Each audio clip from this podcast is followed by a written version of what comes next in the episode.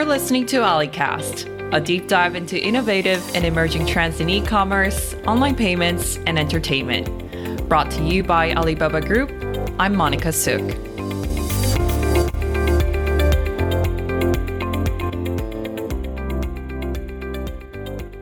With so many of us stuck at home and exercising outdoors nowadays, people are looking to lounge and sweat in style. I can't believe how much money I spent last year on leggings and joggers, looking for the right fit, material, and design that would really boost up my mood during lockdowns. That's what brought my attention to Sweaty Betty. It's a UK brand that just entered the Chinese market with an online store on Tmall Global. Today we have Lexi Morris, VP China at Sweaty Betty, and she's here to offer us insights into the fast growing female sportswear market in China. We'll also be talking about Sweaty Betty's origins, developments, and future expansion plans. Thanks for joining us here today, Lexi. Hi, Monica. Thanks so much for having me. Who are Sweaty Betty's customers in UK? Do you target the same demographic in China? Absolutely our target customer is an active and adventurous woman. And I'd say it's much more about being active than age mm-hmm. necessarily. Um, so we're really looking to dress her throughout her day, not just mm-hmm. during exercise, but perhaps this idea of studio from studio to street. So on the way to work or perhaps to meet friends and to kind of support her in looking stylish throughout that pursuit of an active and balanced lifestyle. So based around fitness and well-being. Um, and so you'll actually find both performance um, as well as lifestyle pieces in our collections. It's been 23 years since you guys were founded. Can you give us an overview of female sportswear trend in China over the past several years and why now that you guys are entering to this market? Sweaty Betty, we were founded back in 1998 by Tamara Hill Norton, and we're really a global brand and community that empowers women through fitness and beyond.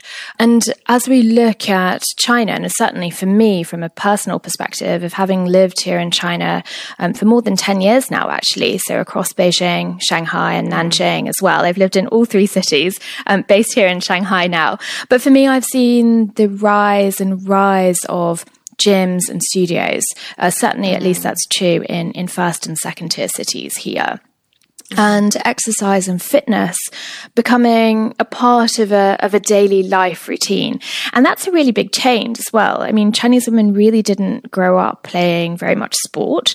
Um, you know mm-hmm. sport is not focused or focused on or prized really within the education system. The focus is much more on academic attainment really so it is an enormous change to, to see that. And for me here, I see yoga super popular, um, as well as running as well. But there does also seem to be an increasing diversity of the types of exercise that are available. So I think that really mm-hmm. speaks to the popularity of wanting to be active. So from spinning to aerial yoga, uh, circuit training. I've seen a lot of classes mm. with a regular DJ there. So like a live DJ actually there with you in the yes. room, um, which is, which is great. So, um, so yeah, it's, cool. it's super, super interesting at the moment here. I can relate to that because I grew up in Asia as well. And even 10 years ago, there weren't that many gyms. Um, no, really specialized in yeah really specialized in one category of sports and even in school like if you are athletic then people kind of make an interesting eyebrow raise thinking oh but you're a female so that's there's been a big transition um, over the past decades or so and I'm sure you guys did some research on this um, prior to the launch. Like, did you guys find anything interesting? Sure. So I think you're absolutely right. There's this there's this focus on well-being here today, I think. So being active is a lifestyle choice, um, but more mm-hmm. pertinently, mm. it's about being able to have the resources to make that lifestyle choice.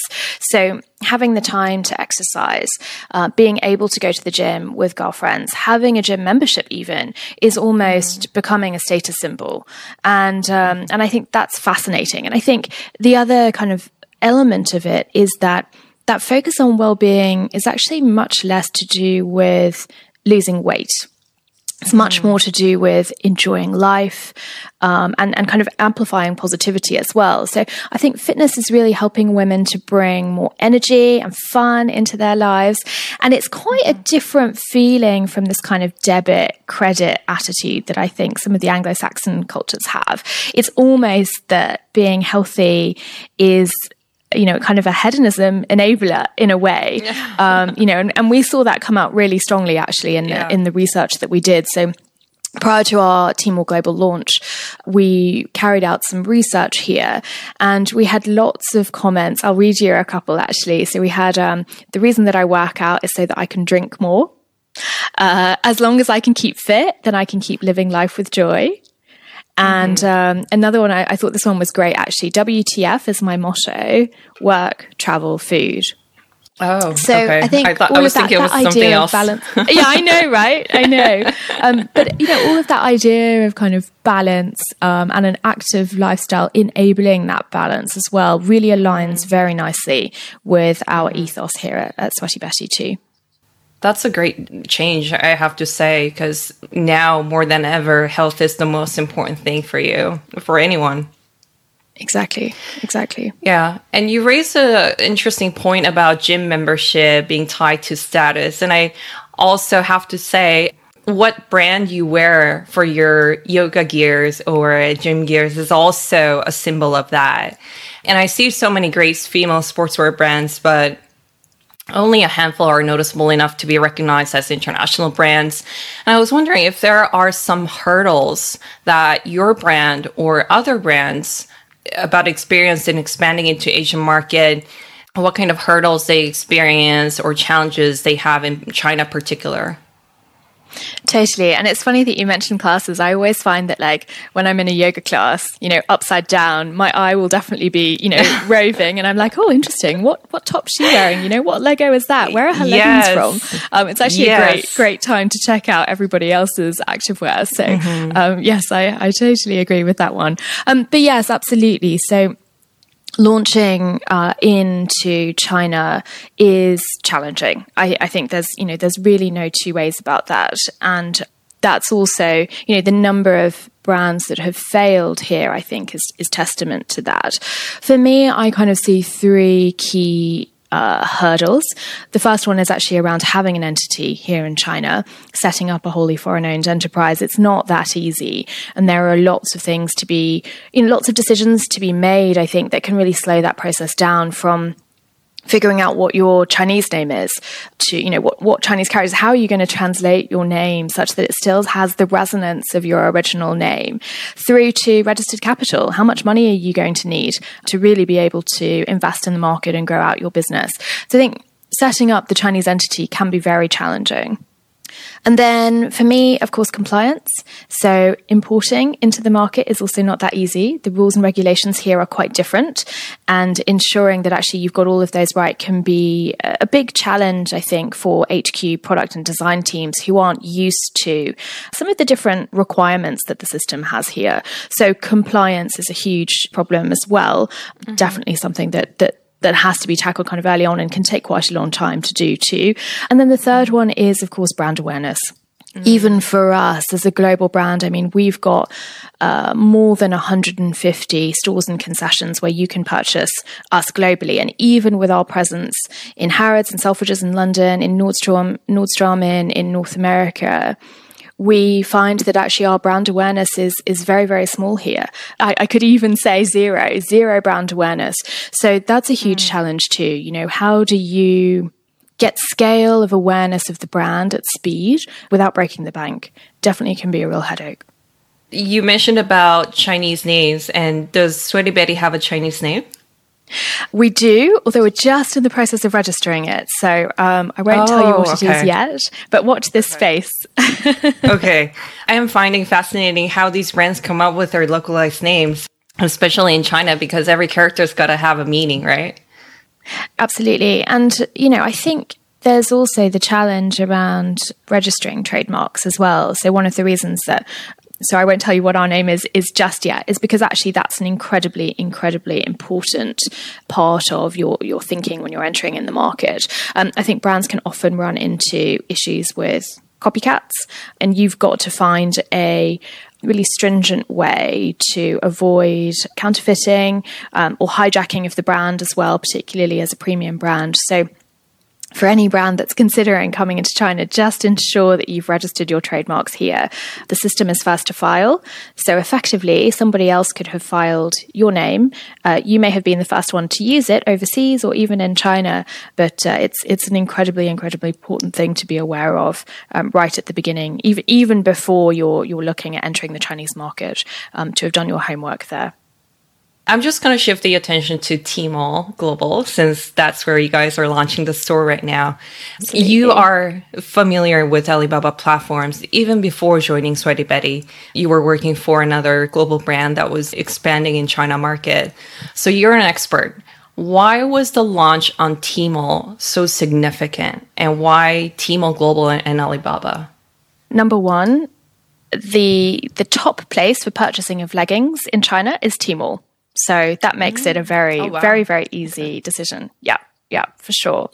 So then if you look at the difference between Tmall and Tmall Global, some of those challenges that I just mentioned around setting up an entity in China, compliance, as well as brand awareness, that's something that for me, Tmall Global ticked the boxes in every single one of those areas in being able to support us to deal with those challenges in a relatively easy and straightforward way. So, mm-hmm. Tmall Global obviously is the um, cross border e commerce arm of Tmall. And that cross border e commerce arm or channel really makes it significantly easier for um, a, an international brand to be able to start actually shipping or selling to the customer based in China. The channel is it's a special channel. It has a reduced tax. And actually, as long as the mm. product is compliant in the country in which it's being shipped from, then um, you know you're actually able to sell it via that cross border channel. So it's e commerce only which actually worked perfectly for us. And you don't have to have an entity. So if we take each one of those challenges that I just mentioned, so China entity, not required for Tmall Global, compliance, as long as you're compliant in your home market, also no problem. And then the brand awareness piece, for me, what better way to start to raise brand awareness than to have your product actually able to be shipped and delivered to a customer in China?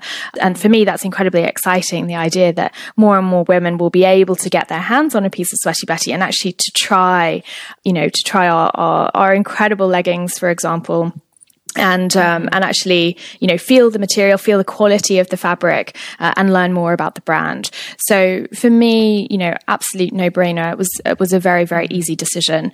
And um, I'm delighted to have launched on Tmall Global. So we launched last Monday. Uh, it's been just over a week now. And uh, yeah it's been going very well. How's the progress so far? What kind of results are you guys seeing yeah, it's good. So um, we're obviously coming up to Chinese New Year. Um, mm-hmm. So this is traditionally not a, not a big shopping time, I would say. Um, so it's a perfect time for us to launch in a in a kind of quiet period. We've very much mm-hmm. gone for a soft phase. We're not in any any hurry here.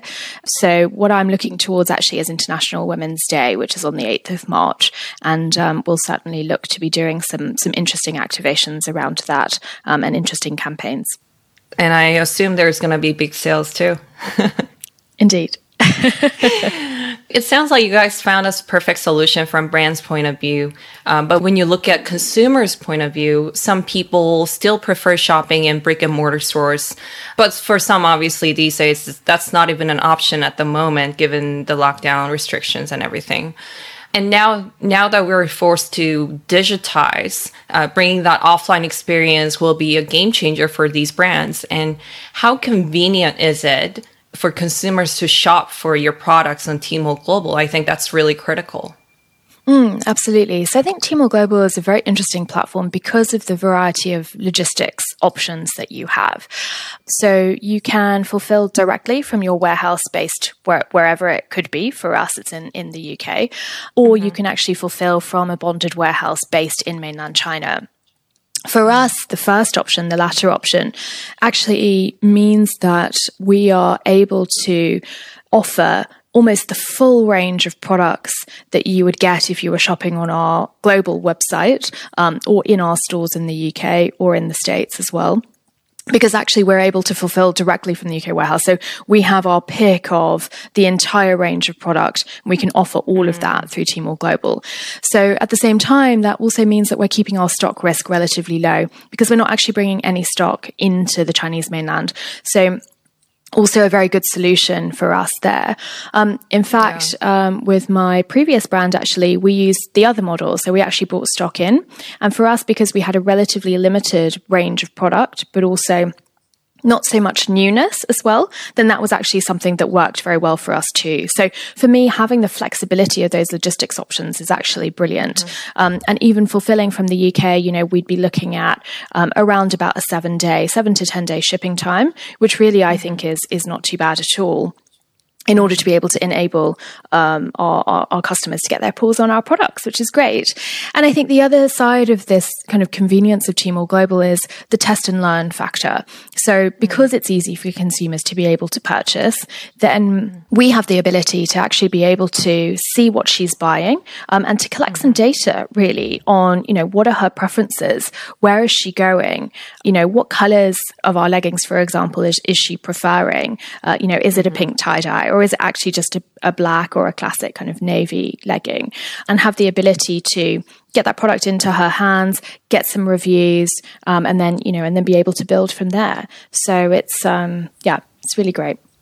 Shipping directly from UK has two advantages.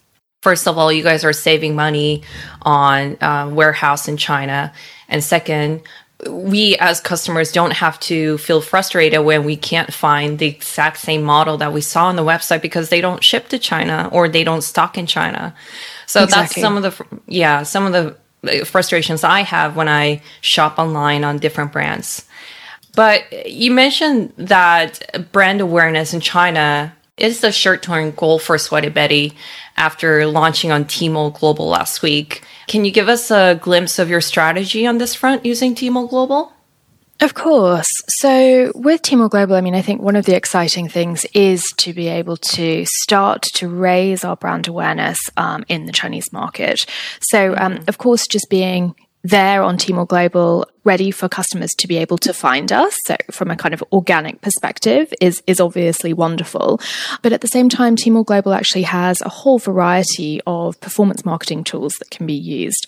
So from things like banner ads on homepages to something called Express Train which is actually a type of, of, of SEO um, and effectively pushes uh, your brand or your products up the um, search results when somebody is typing in, let's say, a product like leggings into into the search box on the uh, on the Taobao app.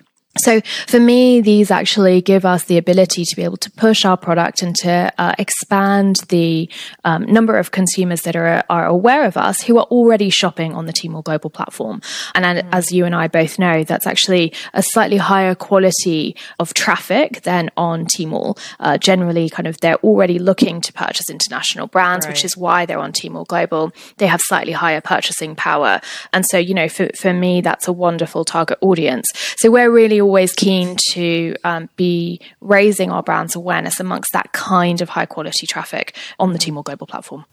Did you have to consider special designs or sizes or packaging for China market because local customers have different shapes and tastes in terms of their style? So, one of the things as well for us here at Sweaty Betty is we're actually quite famous for the variety and the colour of uh, the prints that we use on our leggings. So, um, you know, we really want to have fun with the leggings and with the activewear that we're designing. And so I think that's one of the things at the moment that we're not really quite sure about um, on the market here. Mm. So, how our Sweaty Betty customer here in China is going to feel about crazy, kind of bold prints and colors. Certainly, when you look at the market here, you see much more pastel colors, kind of lilacs, um, soft pinks, soft grays, soft purples that's kind of more of the color palette, I would say, here at the moment. So, one of the great things that I'm really looking forward to seeing is we have the entire variety of all of our, you know, crazy and wonderful prints on Tmall Global. And what I'm very interested to see is where does our customer shop? Where does she go? Where does that traffic go? You know, is she landing on the pink tie dye or the green tie dye that we have for, for this quarter in our, in our collection? Or is actually she going, you know, for the black and the navy and the lilac? Um, so I think at the moment that's really a, a, kind of testing process and something that I want to collect a little bit more data on. And Tmall Global is able to allow me to do that. From a leggings perspective, fortunately, they come in a different, a huge variety of different lengths. Um, so that's great. So normally we rec- recommend actually that for women uh, who are under um, a meter 65 that actually they use our 7 eighths leggings um, or as they're called in chinese 90% leggings as full length. And over 1 meter 65 then actually they can wear our full lengths as proper full lengths. So the variety of different lengths that we have in our leggings means that actually we're able to you know there, there isn't a problem. You can find a fit that will mm-hmm. that, that will fit whatever you're looking for. So that's that's relatively straightforward. Another interesting thing I found was before COVID, a lot of these yoga brands used to do a lot of events in their flagship stores. Mm-hmm. And mm-hmm. they also marketed their brand via offline channels, including like sports events, uh, festivals. How is this changing now with the situation we're in? And do you think there are some takeaways for other markets from China's e commerce scene that we're seeing? Sure. I mean, I think here in China, COVID really hasn't had the devastating impact on offline retail that we've seen in other countries. And so for me, if anything, offline experience is now even more important. And I think that China's retail industry is actually world leading in blending online and offline and actually really mm-hmm. genuinely achieving and understanding that concept of new retail. So I think here, I mean, certainly for me, there's absolutely no doubt that offline plays an incredibly important part in shaping the retail experience for customers. It's a key touch point in that purchase journey and, and, and always will be, I think, even if that purchase journey is across both online and offline touch points. Mm. You know, you almost have the search initially online potentially search and discovery. I mean, that could also be offline. But at, at, some point, you have to have the offline experience of being able to actually come into a store or into a pop up and touch and feel the product before, you know, really you'll be, you'll be purchasing, I think, more of that product. So, so offline, I think is, is incredibly important. And um, I'm looking forward to, to thinking about what that looks like for Sweaty Betty in the next 12 months or so. I was in your store yesterday and the online experience was more young and vibrant compared to the physical store I felt. And I'm mm. just wondering, is that on purpose or is it a legacy issue? Or what are you guys thinking about in terms of refreshing or changing your brick and mortar look and feel in the UK and or Asia? You know, brands like Gentle Monster come to mind um, with their kind of incredible, almost art installation type store experiences. Futuristic, yeah. Exactly, where, you know, actually it's just sunglasses actually that they're that they're selling, but you walk into the store and it's a, it's a whole experience, right? It's incredible. I went to I went actually into the store in London about a year ago now with my family and we just spent a couple of, I mean it was amazing, right? Like looking at all of these installations. So certainly for us we will have to be thinking about how do we bring a really world-class best practice retail retail experience to our customers here in China. And I think that's an incredibly exciting challenge. You know, how can we think about the way in which we do retail differently? For us, something that we um, do in, in London in our flagship store in Carnaby Street is actually to blend that idea of experience into the, the shopping experience as well. So, for us on in our store on Carnaby Street, we have um, retail, of course, on the on the ground floor we actually upstairs have uh, food and beverage. So we have a coffee shop which mm-hmm. sells all sorts of wonderful different different bits and pieces. Um, we've got smoothies, there's all sorts of vegetarian and vegan offerings, and so on and so forth. We actually have a hair salon upstairs as well. Oh. And then on the basement floor, we have a studio.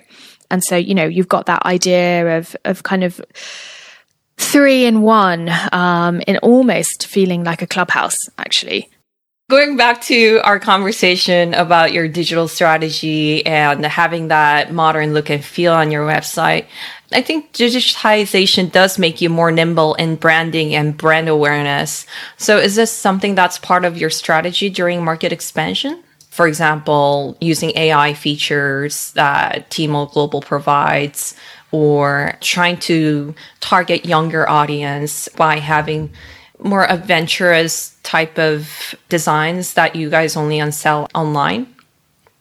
I think, yeah, I think there are a number of tools that we can play with. Certainly the AI features. You're going to need to tell me more about those because I'm not very familiar with those. Um, so we can, uh, we can follow up on that one afterwards. But for me, I mean, we're entering China with a digital first strategy very clearly. So I think you can see in that sense where our priorities are, at least in the short term.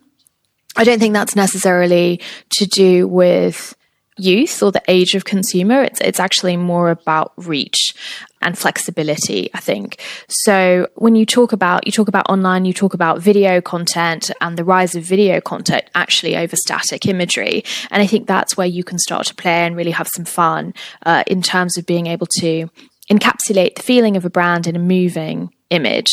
So that's certainly an area that we're exploring. We have some great video as it is, be it kind of branded content or indeed actually class content. And something we mm-hmm. work with over about 100, 150 or so content creators that we work with around the world to ensure actually that, that our content is, is on point, um, that it's led mm-hmm. by experts and, mm-hmm. uh, yeah, that it's, it's kind of really bringing something else to that Sweaty Betty experience as well. Well, as a fan of sportswear and Sweaty Betty, I'm excited to see what's more in store for you guys on Tmall Global. Thank you so much. So am I. Thank you so much for sharing your insights today. That was really helpful. Wonderful. Thank you again so much for having me, Monica. Thank you.